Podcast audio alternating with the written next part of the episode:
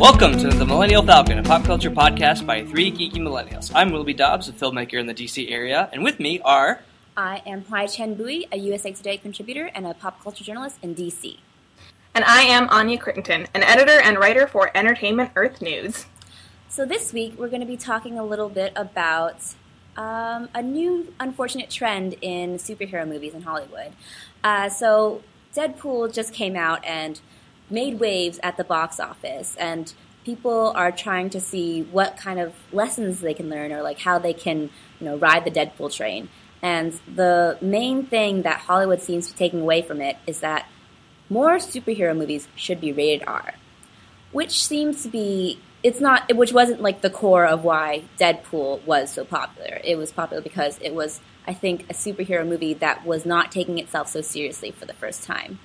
Um, and also It like bucked like conventions. yeah, like it bucks conventions, which is very in line with the de- the character of Deadpool. But because we've been seeing like this sudden surge in like the popularity of Deadpool and more gritty stuff with superhero movies, they have started announcing, for example, a Wolverine radar uh, movie. Which I should note, um, I wrote an article about this Mm-hmm. um, and not liking the trend, as I think we're all on the same page about. Um, but there was an interesting article that was written that apparently Wolverine has been being planned as being R rated before Deadpool. Interesting. And so I don't necessarily know if that's influential of each other. Well, I think it wasn't announced that it would be until, Until Deadpool which makes yeah. it part of this trend. I think because if they had announced it, you know, when they initially planned it, then that would be an outlier. But because they're like, oh, suddenly Deadpool made 150 million dollars at the bo- box office, they're gonna, they're announcing, and now we're gonna have Old Man Logan rated Yeah, R. so maybe maybe they tossed around an R rated, but they wanted to see how Deadpool did first, and if Yeah. Deadpool failed, they would have been like, oh, it's still PG thirteen. yeah, Yeah. they're testing the So maybe it is waters. is influential, yeah. Yeah. Um, and another very controversial uh, announcement recently was that there would be an R-rated, R-rated cut of Batman v Superman, um, courtesy of Zack Snyder, our least favorite director in the superhero verse. Which and is that is that a Deadpool thing or is that just a Zack Snyder thing? I think it's a combo because if you, I mean, it, it they announced that this week that that would happen. But it feels very. It just feels very. It Look feel- at me, I'm Zack Snyder. I'm Oh, so it's gritty and broy and it's totally in the same universe as of of, of something Zack Snyder would do. It just happened to really coincide poorly timed again with the with the announcement of a rated R Wolverine movie after this the monumental success of- Deadpool at the box office. yeah. I feel like not necessarily like. I mean, Zack Snyder. Like obviously they've shot Batman v Superman, so they've had these R-rated scenes beforehand. I feel mostly it's kind of like a. In announcing stuff, they're riding the wave of Deadpool. Yeah. as like ah like oh Deadpool did really well. Now we're going to announce this because this is obviously what everyone wants, and so they're going to love this announcement. And it's like, mm, that's not what we said at all, Zack Snyder. Um, so let's talk a little bit about Deadpool. Uh, so Deadpool is the movie of Wade about Wade Wilson, a mercenary who undergoes this treatment for a cancer that he soon discovers, and he going through the treatment, he um, basically gains immortality. Like he cannot die. Like, He can have limbs and everything cut off, um, but they'll go back. And um, a lot of it is of this is due to his cancerous cells, which will like um, regenerate really quickly um, because of like the experiment X treatment, the weapons X treatment that they that he went through. Um, and it's starring Ryan Reynolds, Morena Baccarin, um, and who directed it again? It was Tim Miller. Tim Miller And directed it. T.J. Miller is also Yeah, acting T- in it. T.J. Miller was also acting in it, um, and that dude who was Daario for a season in Game of Thrones. Was that the dude? yeah, that was the dude, that was the dude. Yeah. I mean, it looks so different with like a buzz cut. and not a terrible wig. Yeah. um, so it's uh, Willoughby. What did you think of the movie? Anya has not seen this movie yet, so we're gonna not keep spoilers out of our little kind of assessment of. I'm a terrible pop culture person. I'm sorry. Okay. I really loved Deadpool. Um, it it like it hit me in all the right places for comedy. Uh, it is very like it's modern comedy where a lot of it is kind of just referencing to, other things, but there were some also really excellent jokes. Um, there's an entire fight scene where Deadpool tries to fight off Colossus. Uh, it's not really a spoiler because it's kind of it's all a joke. The entire fight scene is a joke. It's amazing, um, and th- just all of Dead- Deadpool's like fourth wall breaking and and like the way Ryan Reynolds just like I mean you could really you could say that he's chewing the scenery really well and like a lot, but, but he makes it work because that's the character. Um, HC, what did you think? I liked it. Um, I guess I had a not a lukewarm reaction to it, but it, it met my expectations. So I saw, I liked it a lot. I thought that like the humor was really great, but I felt like I expected more rapid fire dialogue or something like that, something a little more than just like punchline, wink, wink, um, which is what I felt for like a lot of the jokes. But so I guess like I was expecting more with the comedy and stuff because I felt like Deadpool is a little higher in, in like comedy quality than like a typical Avengers movie or something like that. And there was some stuff, um, and I, it was a little more gratuitous than I expected, but I that was I was fine with that. Um, but I, I liked it overall. Um, I didn't think that. I think it was kind of riding the rate, the wave of the sort of meta commentary, like snarky um, superhero films that like Guardians of the Galaxy started, for example, which was a little more tongue in cheek as well. So I think like I saw a lot of similarities with that, and I thought that that was like a good trend that was going on, but obviously not the trend that Hollywood is picking up on.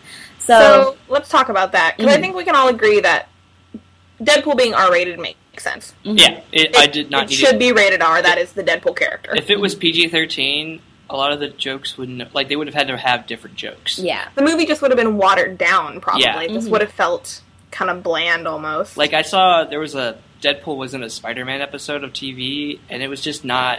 It was Not good. weird because it was like Deadpool is this is G. yeah, and the only thing they could like probably point out was, oh look, we look so similar. Yeah, So I think it's it comes down to a matter of Hollywood needing to use judgment, like what movies actually should have an R rating. Because like I can understand Wolverine being R. Yeah.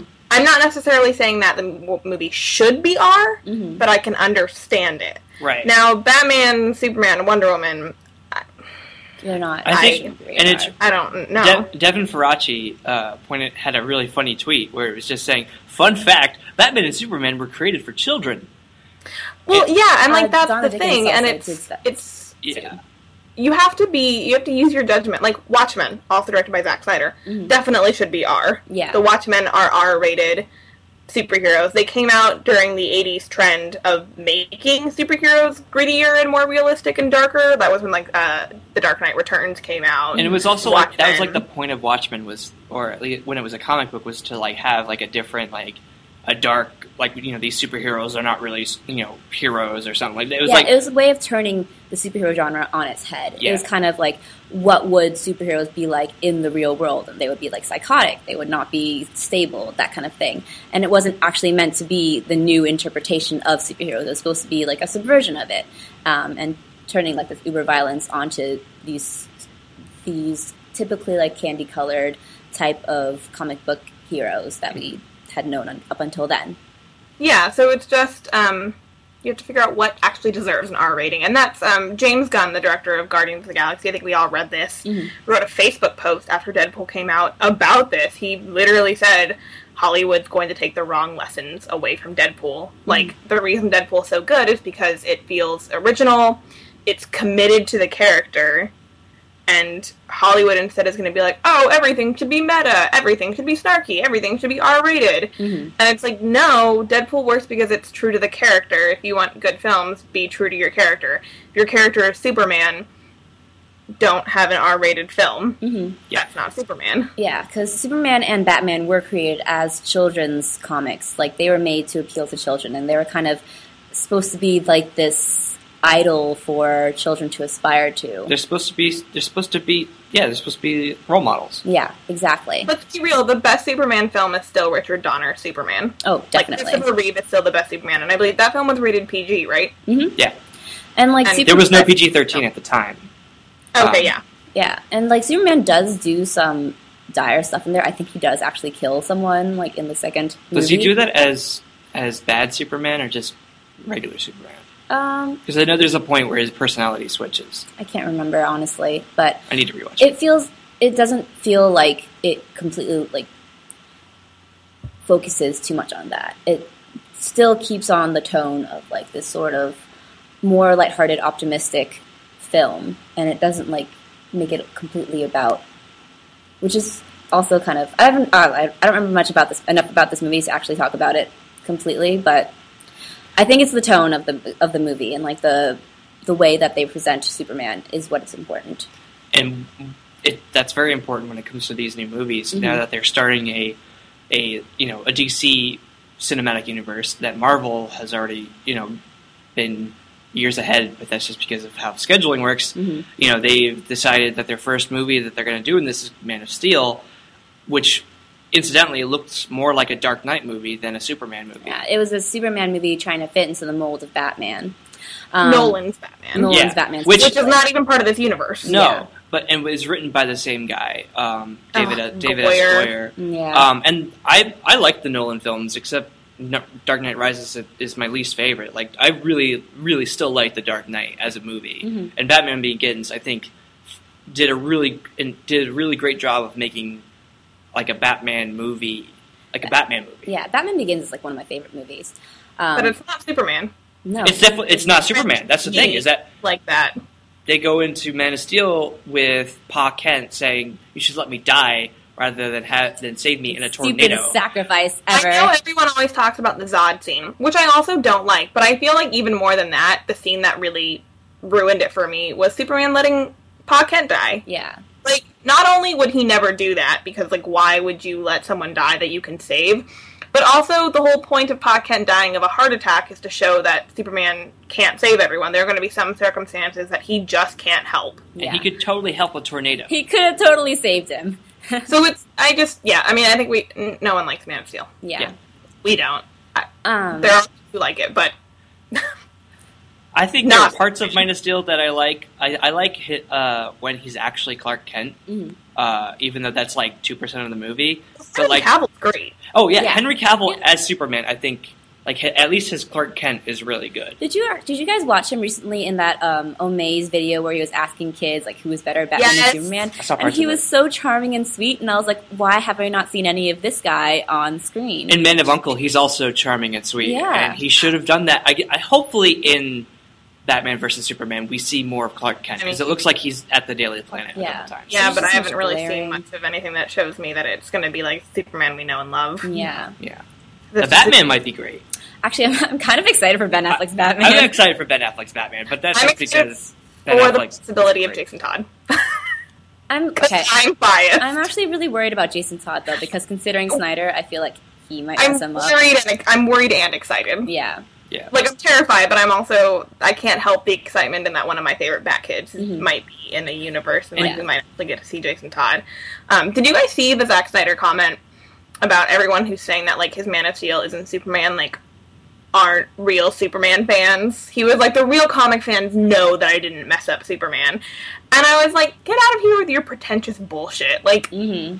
how that doesn't make sense. Well, okay. Another thing that, other than the Nolan trilogy that Snyder is basing his movies on, he's also basing a lot of his movie, like from what we've seen of, Bat- of Batman v Superman, on um, Dark Knight Returns and Alan Moore's work, which, which, as we said, came out in the 80s when Yeah. superheroes were getting dark. and as and were came out as a sub- supposed subversion of the superhero genre, and they weren't meant to be an actual canonical like view of what superheroes were supposed to be, um, and then basing an entire superhero universe, like cinematic superhero universe, on that is interesting, problematic to say the least. yeah, Not everyone fits into the same box. Now I'm very worried about what they're going to do with Barry Allen, who's Mhm. one of the funniest and most fun superheroes out there. yeah. And I don't want to see them go gritty with Flash. Yeah. That- They're already. I mean, it makes sense to take Aquaman, a character who has been ridiculed for the past fifty years, Mhm. and make him gritty and make him realistic and make him like work. That's the one thing I like about that. Actually, they they cast a Polynesian actor for Aquaman. Yeah, Mhm. and like having a white guy in like an orange spandex suit would just be out of out of totally. It wouldn't make sense even in the modern superhero movies. Like even if you had a guy in like a Marvel who looked like that, it wouldn't make it would be weird. So it makes total sense to have a like a gritty reboot, quote unquote, of Aquaman. Um, but then there's Yeah. other characters that don't need that that shouldn't be remade into the Snyder like god complex superhero. Um, exactly. that I mean, I don't. We haven't. We've barely seen bits of uh, like what Wonder Woman uh, can do in Superman versus Batman versus Superman. The parts that we have seen, she looks great. Like like she the, the she looks she looks like she can kick ass. Mhm. And we've seen bits of the Wonder Woman movie where she looks like she's like a, a real character, a real person. That being said, I really those clips of the Wonder Woman film. I just want to be like DC. You do know that you can use other colors in your gray and Yeah. black, right? Yeah. That's the other thing is that there's I no mean, color. I'm excited for the. Wonder Woman film more than anything else. And Patty Jenkins, the director, uh, she gave this quote during when they first showed those clips that made me very hopeful for the film. She said that like yes, Superman or Wonder Woman is very strong and powerful, but like her true strength that doesn't take away from the fact that she is a kind person Mhm. and like her femininity. And like that, what gives me hope because like Feminine qualities Superman shouldn't be seen Wonder as weak. Hmm? Feminine qualities shouldn't be seen as weak. Exactly. Agreed. So it's like that Superman and Wonder Woman, part of their strength is their hope and their compassion. And I'm excited that we could see that. Yeah. So I think we should we should talk more about Superman and how not Superman. Uh, th- this rated R version of Superman, ver- Batman versus Superman, and how that could affect the rest of the DC universe. Like, do you think we'll see a rated R Suicide Squad movie? Because I feel like that movie, if That anything, I wouldn't be surprised. They've already well, they've already said that uh, Suicide Squad is PG-13. Oh, okay. Well, I mean, they could still do the thing where they release a rated R Director's cut. cut Mhm. because I Yeah. feel like that's that. If anything, that movie is a movie that would be R rated before a Superman Batman movie. yeah, Yeah, that actually makes so- sense. The producer said that all the DC films they're planning to stick to a PG-13 rating for all of them. Okay. But yeah, we could see cuts. And this goes into the whole trend of I think the rated R movies and like the grittiness kind of go hand in hand. Mhm. And this is what Hollywood thinks we want. Mhm. Right, and I feel like And we should. how we do we feel about that? We don't want that. We should get into that because Hollywood takes the wrong lessons from success, Mhm. and we've seen that time and time again. And I think gritty, gritty movies are a a symptom of that. So, what do, what do you guys think of gritty movies? I'm not a fan, No. honestly.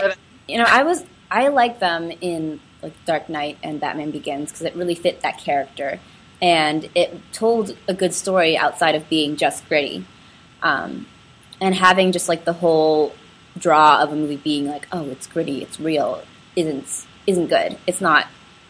It doesn't. It doesn't have any like depth to it. I think we should say that like not we're not against gritty movies Mhm. at period. Yeah. Like we're against movies that don't need to be gritty being made gritty. Yeah, Mhm. like movies that are gritty for the sake of being gritty are not Yeah. good. Like they're Because Hollywood thinks it's cool and it'll make money and it's what the audience wants. hmm and some of the audience might want that, but not not most of the audience. I think because I feel like you know they do te- focus point focus tests to see like what people want, Mhm. and maybe the minority of people who go to see these movies are into the you know the grittiness, the you know the, basically the the shallow, um, on the surface gritty movies Qualities. that that anybody that like basically like a general audience would want to see. But I feel like these movies that are coming out that are gritty are for are more like they should be more than just being gritty. Mhm. If if they need to be like Well, I think we've seen with Marvel that you don't need to be gritty to be successful. yeah, like Iron Iron Man movies were never gritty. The probably I mean I I wonder if DC is doing like this whole 180 with um, with their tone, like uh, the opposite of Marvel's, just to like differentiate themselves. So they're like, they, so they see that Marvel, is lighthearted, it's funny, it's snarky, so we should do the exact opposite, which I guess is fine if they want to differentiate themselves, but not just do it for the sake of being different. I I think it comes down to you need to be true to your characters. Exactly. You know, it's like we said, we're fine with Batman being gritty. Mhm. You know, Gotham's a gritty place. But I mean, let's look at the success of The Flash, the TV show on the CW. Yes, exactly. Which is not gritty at all, and people like it way more than Arrow at this point. yeah. And I don't even watch it is Arrow. super campy. I watch Arrow. I like super it. great. Mhm. And The Flash is wonderful. It's so and good. people yeah. like how campy it is. That's Mhm. part of the charm. And the thing about the Flash is that even though even though it's much more lighthearted than Arrow, it still has the same emotional weight that a, a character has, like like that Arrow has in, Yeah. in their seasons. Like Barry Allen still deals with a lot of shit in his life. Yeah, they they don't like go away from like the emotional depth that the character goes through, or, like, the things that he struggles with. Um, they just do. They also like balance it with a lighthearted tone. Yeah. So And just recently, they had this whole entire like adventure uh, in Earth Two, and then had an episode dealing with the consequences of that. Mhm. And they did a really great job of having these characters still stay the same characters we know and love, but they're dealing, but they deal with this drama and this um, these emotional uh, storylines with the same uniqueness that they all bring to the table when they are uh, in in any other world they'd all be comic relief characters. Mhm. but because they're all they're all they're all basically except for Barry Allen they're all his supporting team but they all have an emotional resonance. And like and like no one person is like an, a, an outlier character that shouldn't be in the show I also want to point out how ironic it is that Marvel, as a comic book um, company, like their series were like started out as being more realistic and more gritty, and now like their movies are completely completely seen as like the lighthearted ones. And DC was the one that started off as kids comics for kids, and now their movies are completely opposite. So, Well, it's interesting. I was having a conversation about this with someone about like the big differences between DC and Marvel, Mhm. and I mean, I think it's totally cool to like both. Like, I know it sometimes seems that we harsh on DC a lot, but we should probably say that we are DC fans. I'm actually more of a DC fan than a Marvel fan, honestly. See, I'm I'm a bigger Marvel fan Mhm. um, in terms of the whole universe, but there are some DC characters that I love, Jason Todd, yeah. um, that I just adore. But it's interesting. DC to me has always felt more kind of mythological and godlike. Like their characters always seem a bit larger than life, whereas Mhm. Marvel has always felt a bit more grounded, Oh, definitely. and their characters just felt a little bit more human to me. And I'm not saying that's better. I'm just saying that's different mm-hmm. and you know, especially I think with characters like Tony Stark, and you have Steve Rogers, who might be a super soldier, but is very human, and you have like the X Men who represent basically all sorts of civil rights, and and DC's always felt kind of larger than life to me, which is interesting to me because Marvel the cinematic universe feels like the more out there mm-hmm. sort of universe. Yeah, which is funny because it didn't start out that way with Iron Man. Iron Man to me, when it the first Iron Man came out, I was like, "Oh, this is really neat," because it's like T- Tony Stark is a regular guy. Granted, he has an amazing intellect and a lot of money, and he built it, he built his own super suit. But the characterization of him and the improv style dialogue that was in that movie felt really real to me. And Mhm. it, Iron Man is still one of my favorite movies of all time. Mhm. Um, and I can tell, like, by the time we get to Avengers: Age of Ultron, like, the the universe is much more cosmic. in a way. cosmic, Mhm. literally, like with Guardians of the Galaxy Mhm. and Thor and like all that. Like, there's it's so much more larger than life. But then you also have the characters who you've seen, like with Captain America and Iron Man and like the and Ant Man. Like, they're these regular guys living in this super world. Mhm. And then in DC, what we're seeing with these movies is that the- we we start off with the god Mhm. being the main character, and you go and then you you start and then you do different movies with other Justice League characters. Mhm. So it's interesting Marvel and DC's approach, like first approach to both universes, where Iron Man takes Iron Man is like he wasn't an A list superhero when No. the movie came out, and now he is. And you take an A and and they built a universe around that, and now they're trying to build it, and now DC is trying to build a much more grittier universe based off of Superman, which that sentence right there is a is a, uh, a paradox. Like Superman is not supposed to be gritty; he's Mm-mm. supposed to be He's a beacon of hope. he's a beacon of hope, and that's not grittiness. And Mhm. so this whole we're gonna make everything super serious and super gladiator match, day versus night. I get, I hate everything that's being set. Like how they're marketing this movie is is is also complacent in in our thoughts and feelings about this movie. Yeah, it's, the the marketing is a hot mess. That's all we can say. It is. Yeah. It is a hot mess. So, I think that we think uh, Hollywood's taking away wrong lessons from grittiness, from being R rated. Mhm. They're seeing that something is making money and that's all they're seeing. Mhm. And so they're like, we have to mimic this pretty much. Rather than doing what James Gunn said and being like, no, you need to be original and commit to an idea Mhm. and be true to characters. And so Hollywood is giving us not what we want. the opposite of what we want. Um, Yeah. I, I don't know why, but I feel like the problem is that Hollywood is run by executives who don't even watch these movies. They just look at the numbers Yeah. and that kind of stuff. Probably. Uh huh. Um, Hollywood's a money city. Like yeah, it's a business town. yeah. But it's it's it's weird because I feel like if you're going to be an executive in Hollywood, you have to have some sort of love for film, and I wonder how that like disconnect happens, where they like start off loving film or something, or maybe like they go into business because they want to be in movies, but then like they don't even watch them anymore. So It's really Yeah. funny that um, speaking of lessons that Hollywood takes from successful movies, after the success of Reservoir Dogs and Pulp Fiction, a lot of movies, a lot of studios and movie makers were like, let's let's do that, but not as good. mm, So there were a lot of gangster movies and like really bad gangster really movies. really bad snarky gangster movies that came up in the wake of Quentin Tarantino's. yeah. No Rise. one's like Tarantino. Sorry. No one can be like Tarantino. No, one, and that's the thing is there are certain people in certain movies that are so standalone, so unique that Hollywood tries to like capture that lightning in another bottle, Mhm. and it just turns into it just turns into nothing. It's it's absolutely like really funny how bad Hollywood could take lessons, and I think we could also see that with Oscars So White hmm how there was such a fervor against the fact that there were no African American, no people of color nominees last year, and yet the same exact thing happened again. Same thing happened. Even though there were clearly movies that should have been nominated Mhm. that have people of color in this it, year, or, Yeah. or or or who made it, like.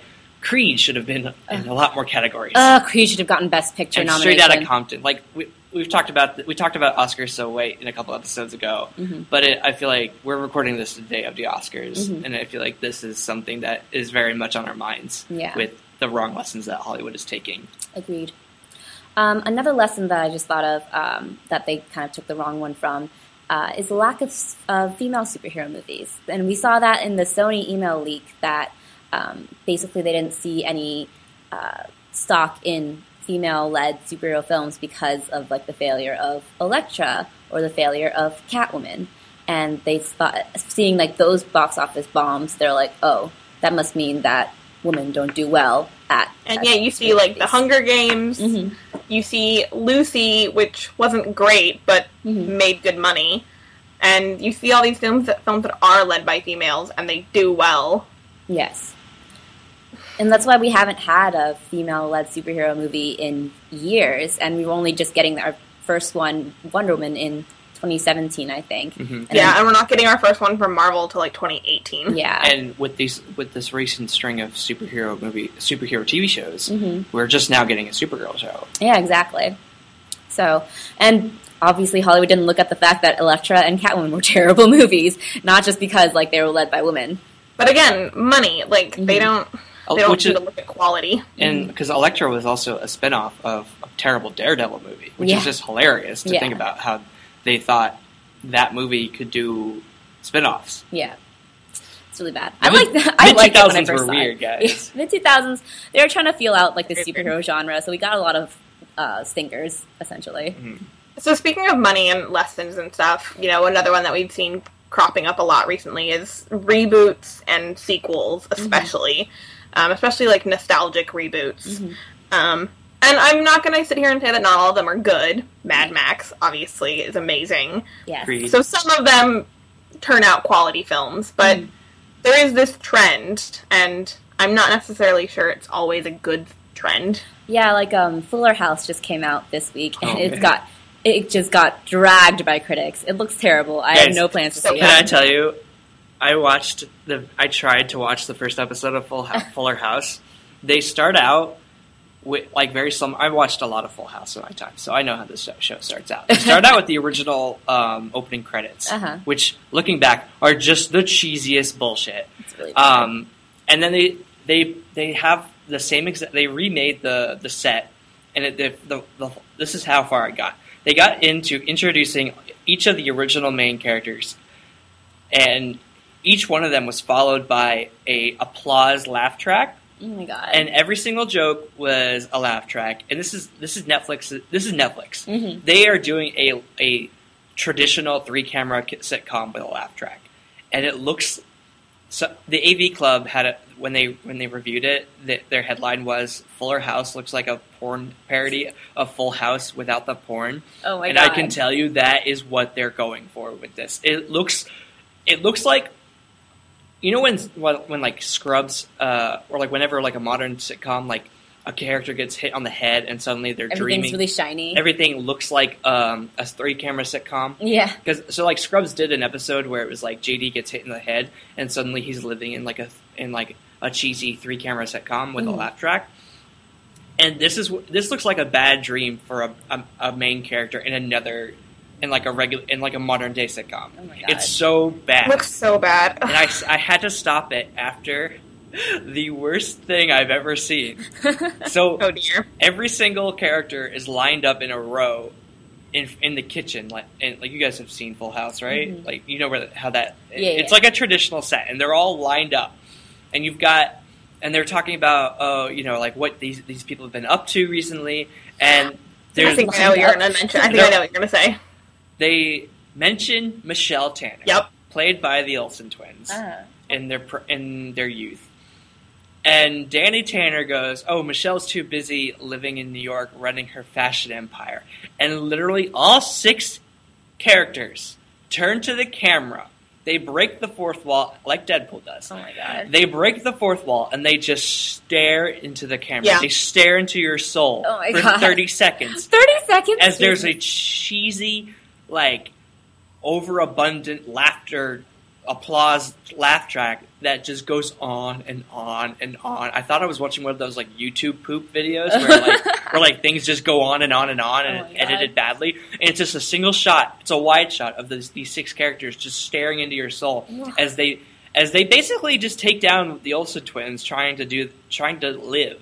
Who like- obviously like did a good made a good decision of not returning to the show. Like, yeah. that's the Also, is, like, like- if they don't want to act anymore, like let them be. yeah, Yeah. like their joke was that oh they, they're too busy running their fashion empire. You know, she's too busy running their fashion empire, and it's just so awkward because they all every single character looks dead on into the into the camera, and it looks like they're waiting for the laughter to die down. Like it's that classic sitcom, Mhm. wait for the laughter to die down so they can resume speaking.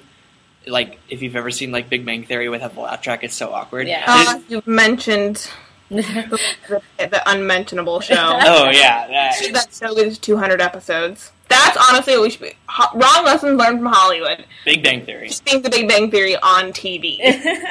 Yeah, that's Oh. how that show has like ten episodes, two hundred episodes, and like, oh gosh, the word. Honestly, baz- I feel like it's just people leaving their TV the, on. the fact that the word bazinga is a real word in our cultural lexicon now It's just yeah. So, So what I'm saying is, continue. Full, Fuller House. Is, so we've seen reboots. We've seen Netflix pick up shows Mhm. and do like revivals, like they did with Arrested Development. Or, like we, we talked about this With also our last fan. and they're doing this with Fuller House, where it's like a it's like a legacy revival along the lines of like X Files, Mhm. um, and it's just so bad because they're trying to they're literally copying the same exact formula of Full House, and it's t- and like in modern eyes, it's terrible. Like if you ever go back and watch older episodes of Full House on like ABC Family when they do like six a.m. re- you know they're you, you they're made they were made at a certain time when that was like a like a modern that was like not a modern it was like a, that was how you did a sitcom was Mhm. three camera setup. Boy Meets World is the same way.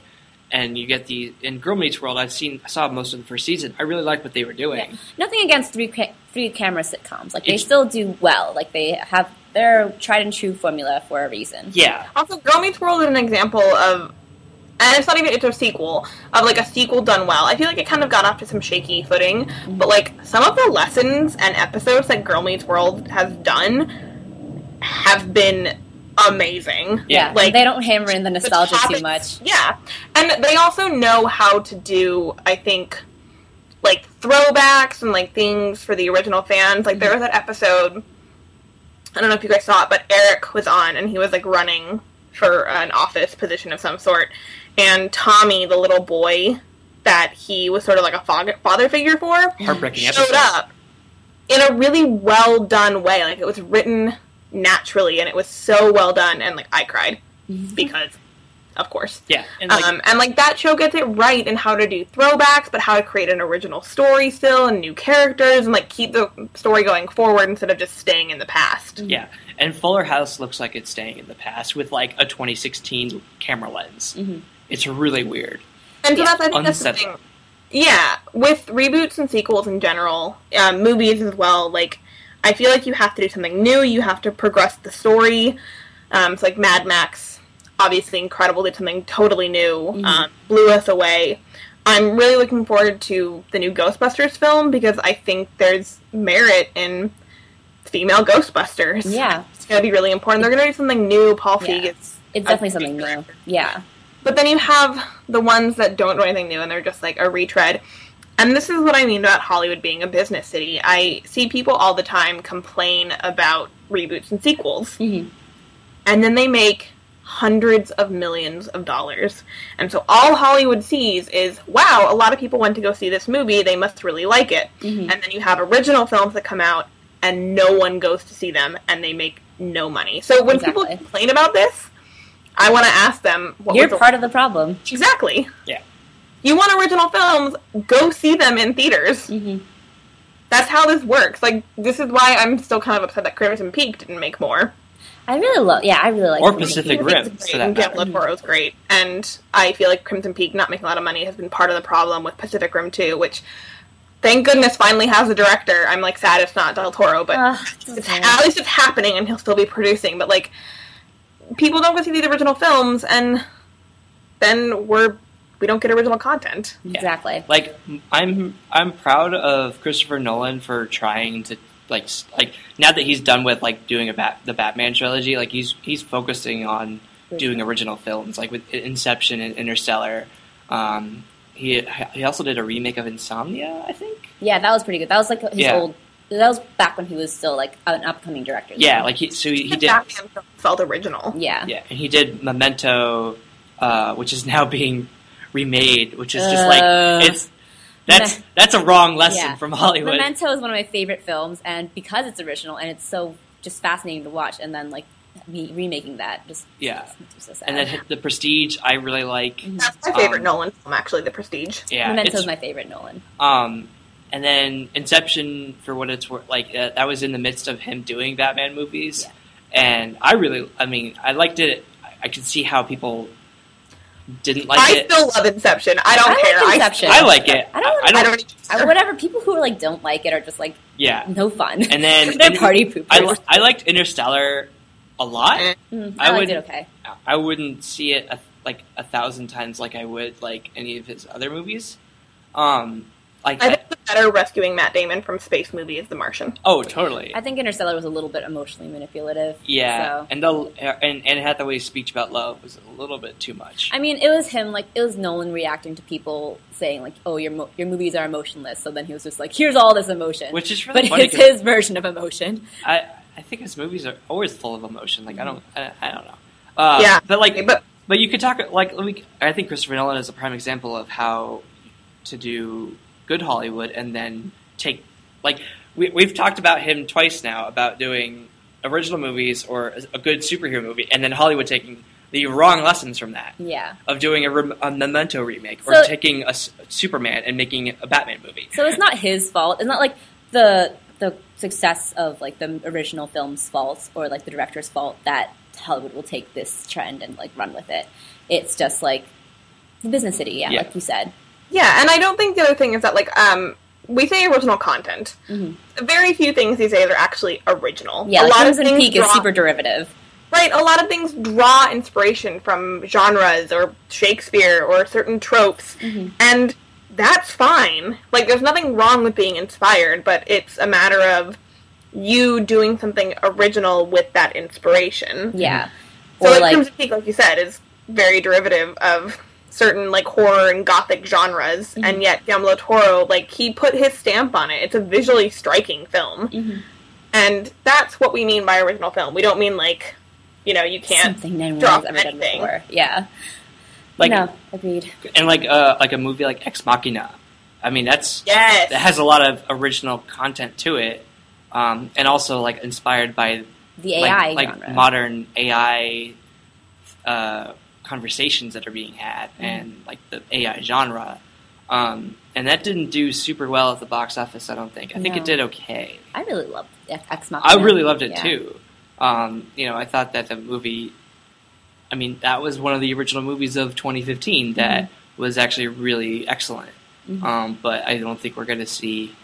If we are going to see more original AI movies, they might be too derivative of that in a bad way. Yeah. Um, So, um, sorry, continue. yeah, no, I, I, I mean, I'm just, I think we, we, we're we're firm in our belief of that that Hollywood is a business town that looks at original and critical success and financial success over anything else, Mhm. and says we should take what people think they what Hollywood thinks that people love certain parts of financial successes, and then takes those wrong parts and do does the worst with it. Like we're getting three, four more Transformers movies in the, until 2020. Like Ugh, yeah, I- don't even talk to me about that. because the movie makes a gajillion dollars all over the world. Yeah, and it's not just Hollywood's fault. It's like it's the audience and Hollywood. Like Yeah. we are part of the problem. And Yeah. and the thing is, like, if a movie gets critical, if it, if a movie gets financial success overseas, Mhm.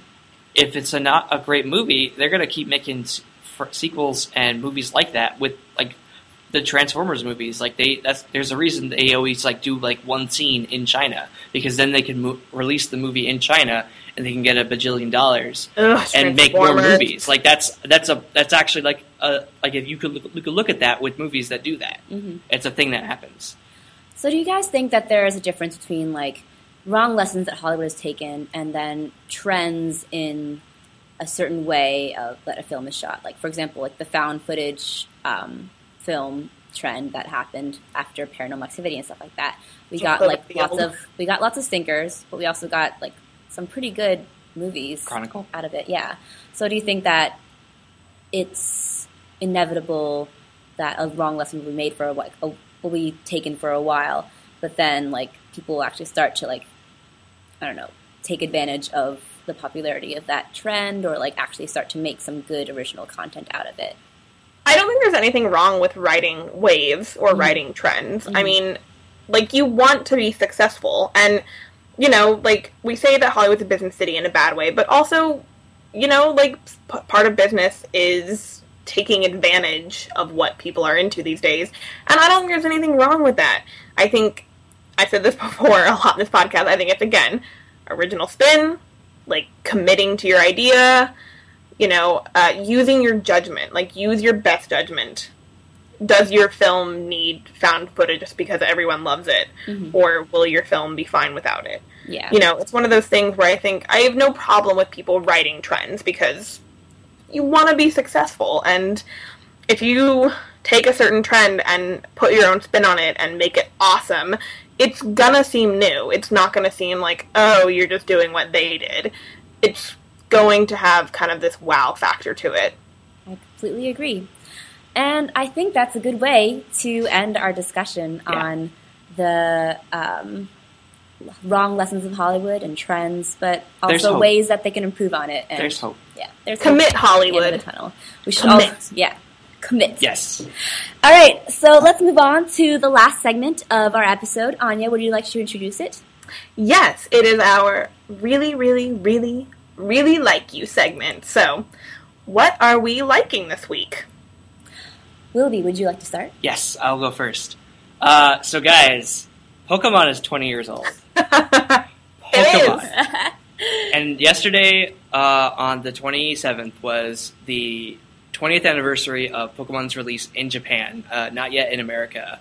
Um, and I love Pokemon. I mean, I like r- from the very beginning when I got, uh, I think I had Red first, No, I think I skipped. I had yellow. I got yellow for like a birthday, Mhm. and I remember it being that no one else had yellow. Everyone else had blue or red, and I remember having Pikachu, and like Pikachu just follow you around. And I'm like, you never get in your your Pokeball. What's the deal? and I watched the TV show all the time. Like it would come on at like four o'clock. I would come home, and it would be on like Cartoon Network or Kids WB. Like something would be playing. It was Kids WB because I, 'cause I watched it at that time every day too. Yeah. And I didn't have cable. So, so Pokemon has always been like in my life, like either in the background. Like whenever a new Pokemon game came out, I always bought the one version of it. Like I never bought both, like Ruby or Sapphire. I had Ruby, and then I had uh, Diamond, and then I had Pokemon Black. And I haven't gotten po- X or Y. That's the only one I, ha- I didn't get, but that was because I was in the midst of college and I didn't have time to actually play Pokemon. But the great thing about the game, the video game itself, I never played the card game. I think I had the cards, I just I never knew how to play it. I think my friends and I just did our own version of Yu-Gi-Oh, but with Pokemon cards. It didn't make sense. And I think some people just collected them. Yeah, I, ha- them. I still have my collection of Pokemon cards. I Wow. have an album Nice. that's like specially made to be a collect a Pokemon card like album, Mhm. and it's filled to the brim. And I Nice. had to That's like double stack some of them too. yeah. So and like the Pokemon games were such a great time killer. Mhm. Like I would always play them on my Game Boy Advance or the uh, Game Boy Advance SP or the Nintendo DS. Like one of the whi- whichever system they were on, I would always like. Uh, I'd always you know I always loved the resetting a game and like starting over fresh and like choosing a new Pokemon like a different type. Like either if you go with fire, oh I'm gonna go with water this time, or like choosing your. I I love choosing the names of of your Pokemon. Like, did you guys played the games right? I didn't play the You games. didn't play the games. Anya, did you play the games? I did. Okay, so like, did you ever name your Pokemon like, like either like inside jokes to yourself or like like like famous characters like like Yeah. you- Oh yeah. yeah. So like I had- I always had like, you know, uh, I never had like Did you have an Obi Wan Pokemon? yeah I had a couple of them. I had a couple Of of, course. them. Of course. Uh, I think it was a Squirtle. I think I had Squirtle as a, as Obi Wan, which I don't know why. Uh, either way, it's like I'd always like play the games or I'd watch the TV shows. I saw the Mewtwo movie. Oh, that was uh, so good. when that came out in theaters. Like that was excellent. Did you cry in Yeah. theaters? Of course, I had the I had the soundtrack to that movie when they played, which had the song that played when Ash was uh, spoiler alert frozen in stone after uh, after a big battle, and when the clones of the Pokemon were fighting each other, which is just so heartbreaking, guys. Twenty years later, and it's still ah. oh man, okay I'm gonna cry. it's just so it's so, like you know pokemon is i think is a uh, a standout millennial uh like we talked last week about harry potter i think pokemon is like the video game version of that See, I never played the video games, but I watched the movies, Mhm. the movies and the show religiously. So, Yeah. like, I remember after after school every day, I would go home, take a nap, and watch Pokemon at 4 p.m.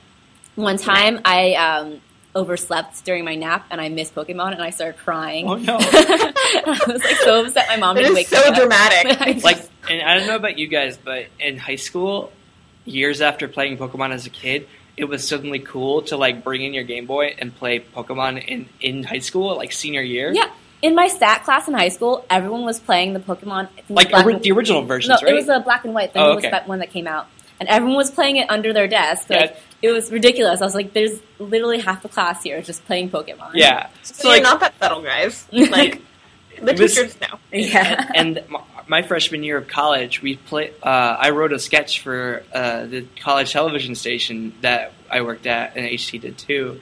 Um, we we did our own version of our like we had a show with character like a sitcom, and each episode we began with a, uh, a dream sequence where we could do anything. We mostly did parodies of, of genres, um, and this and I decided to, to do like a Pokemon match where you divide the our our cast of characters into two teams, and you each of our characters had like a defining trait or feature like each Pokemon does. Um, and it was really great, like because I tried to make it as like in character, like how characters would react, but if they were Pokemon. Um, and we actually had uh, the main, the star of the show at the time, dress up like Ash. We found a Pokemon hat. Uh, we we, uh, we had, he had like a, that jacket that Ash has, and, and like jeans and stuff. It was really great, and like we all dressed up like as like more accentuated, characterized versions of our own characters. It was just like and I think we all we all took a lot of fun in making it because Pokemon was like our thing. Like our generation is Pokemon. So So, yeah. Also, Happy uh, 20th anniversary. yeah, happy 20th anniversary. Yay! So sorry, I went on a All right. rant there, but you guys Okay. Go. All right, mine's gonna be a lot shorter because it's just like news that was recently announced. Ava DuVernay is going to be directing A Wrinkle in Time. Yay! Wrinkle in Time was one of my favorite books as a kid, and I love Ava, du- Ava DuVernay. I know she was shopping around for like her next project for a while, so like this is a big deal because she like turned down Marvel for the Black Panther movie, and she like hadn't really announced like what her next big project would be. She did such a great job with Selma. It's like it's so impactful and powerful. And uh, the fact that she got snubbed by the Oscars last year was a big point of contention. Because, yeah, Oscars so white. Um, yeah, so Wrinkle Time, one of my favorite fantasy books as a kid. It was like, yeah, another seminal uh, fa- fantasy book. Um, it was written by Madeleine L'Engle.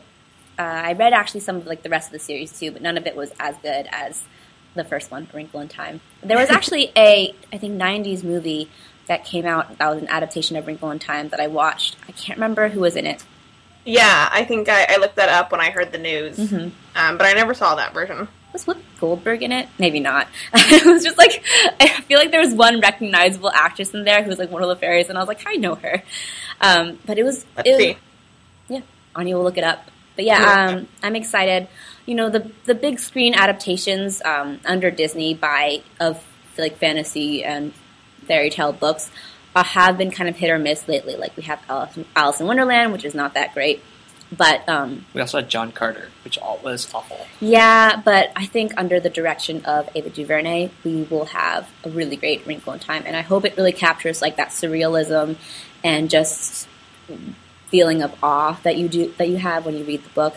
Um, I tried. There was when I was a a kid. so there was a Mhm. 2003 TV movie. that's what it was. That's the only thing that I can find. Um, yeah, I caught that one time. I think it was pretty good. I remember, I can't remember. I'm trying to see if there's anyone. I- So far, I'm not recognizing anyone on Okay. this. Yeah, Never mind I, then. I tried reading that book as a kid, but I think I was either too young or too like I just didn't. I I, I just couldn't understand it. There was a Well, point. it was too cool for that, guys. I was not too cool. I was not It smart was enough. cool playing Pokemon while I was in my room Yeah. reading Wrinkle in Time. Sorry if I was mainstream, guys. No, it's all right. I was a big bookworm as a kid, so I read a lot of books that were like a little bit above my reading level, but I kind of just like went with it anyways. See, I watched movies that were above my uh, age, le- age range. like PG thirteen movies as I- a five year old. My my sister and her friends were watching. So legit. my, Mhm. my sister and friends watched Romeo plus Juliet when it came on home video, and I snuck a couple peeks to see that movie because I was just like, "This is Couple crazy." peaks, huh? Yeah. So yeah, All I right. am excited for that. That's my really, really, really like for this week. Yeah. Anya. Yay. All right, so mine is that I really, really, really like. Well, love the Princess and the Frog, the Disney animated movie. Um, and it came up because I saw it at the El Capitan this week. Um, Ooh. so first off, it's just one of my favorite Disney movies. I love Tiana. Naveen is the best prince. I will fight anyone who says otherwise. Naveen's the best. Um, and I just adore this film. So currently, um, Disney, or for the last week or so, the El Capitan, they've been showing a different animated film every day, kind of in lead up to Zootopia. Mm. And every seven o'clock showing of each film, uh, they had like a Q and A, like a panel with some of the filmmakers and cast members, and they had all these special like gifts. And so when we went to go see Princess and the Frog, Ron Clements and John Musker were there, the directors. Um, which, if you're a Disney fan, they are pretty much legends. Uh, they did, I want to say they did The Little Mermaid, um, and they did like Aladdin. They're just they're basically like Disney Renaissance legends. Of course. Um, so seeing them, I I like wanted to cry. As a big Disney fan, it was like mind blowing to see them. Um, and Anika Noni Rose, the voice of Tiana, was there. Jim Cummings, the voice of everyone. Uh, but I'm Princess and the Frog, the voice of Ray, was there. And then also the voice of Louis. I forget his name, but he was there too. nice. Um, and so it was really great because they just they talked about making the film. We got special artwork from Princess and the Frog, like exclusive artwork, which was really fun. And then we got to watch the uh, movie on the big screen, and it was lovely. They also showed us a Disney short that has never been released before. Is it going to be released Is that before the boy Zootopia? and his dog one? Mm-mm, it's one about a clock. I, for, I think I think it's called Tick Tock Tale. Okay. Um, it was never released. I don't think it's going to be released. Like it doesn't seem like a like Oh, it's oh where this is going to be released in your preview. No, it was like it was just never released with any movie Oh, okay. or on any of the DVDs. It was really cute. It made you like cry over a clock, and I was like, Classic Disney slash Pixar. right? I was like, only. Disney can make me emotional over a clock. Disney's doing so well recently, by the way. They finally caught up with Pixar in terms of quality of their movies. Like some of their movies are even better than what Pixar puts out I'm recently. so excited. Well, oh, and uh, John Clements and John John Clement and Ron Ron Clements and John Musker are also directing the upcoming uh, feature film Moana. Oh, I'm so excited for that. So cool. So yeah, so it was just really great. I got to see one of my favorite Disney movies on the big screen. I got to see legendary Disney directors, a princess in the flesh. Did So, you get it to was ask a any great night. questions? Did you ask? A, did you get to ask a question? Um, they had this Q and A, but it was weird. It seemed like the people had been like picked beforehand, Mm. Mm. and like they had p- questions on like pieces of paper. So I don't really know how it worked. Oh. Okay. Okay. I don't know, but it was still just really cool to see, and I just love Princess and the Frog, and I love Disney, and yeah, Speaking of, um, kind of in line with our our topic this week uh, of lessons lo- wrongly learned from Hollywood, is that Princess and the Frog was the last Disney hand drawn movie, and so far, yeah. Yeah. Someone asked about that. I Mhm. mean, they said that they, you know, they always hope to get back to it one day. yeah, well, like the Uh, trend is like only CGI, but Yeah, it's because like of a failure at the box office of hand drawn animated movies, which is unfortunate, but it's very unfortunate. Mhm. I I love hand drawn movies. They're like they still have that I don't know magical personal touch. Definitely magic. Not that like CGI isn't good because Yeah, you can I still mean, tell good movies. intern scene in Tangled. Oh my god! Oh my god, I love that. That- Tangle's great. But I, I want, I wish we had kind of both hmm going on. But yeah, so Disney and Princess and the Frog. Yay! Um, so that is our episode for the week. Uh, if you have any thoughts on long lessons learned from Hollywood, Deadpool, superhero films in general, let us know. Um, also on uh, Pokemon's 20th anniversary, on A Wrinkle in Time's upcoming adaptation, and on Princess and the Frog, um, please let us know on our social media. And where can they let us know, Willoughby? They can find us on Facebook if you search for us uh, at the Millennial Falcon, and we're on Twitter at Falcon Podcast. Our blog is millennialfalconpodcast.wordpress.com. We're also on iTunes. If you you could basically uh, rate, review, and subscribe to us there. Um, and uh, where can they find us on the internet, guys?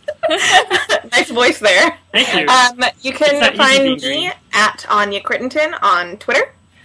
I am at HTrendBuoy on Twitter. and I am at Willoughby Dobbs, also on Twitter. Thanks for joining us, guys. Bye.